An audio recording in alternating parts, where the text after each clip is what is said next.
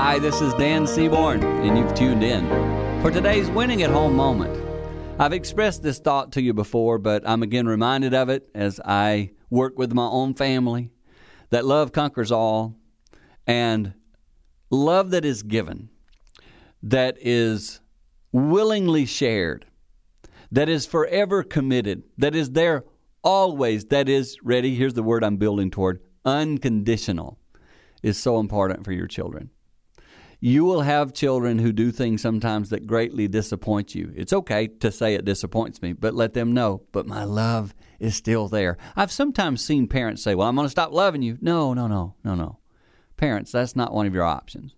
You love your children no matter what. You may not like their choices, but you always love them as people. Make sure they're sure of that. Make sure they know that. Trust me, it's a big deal, and it will help you win at home.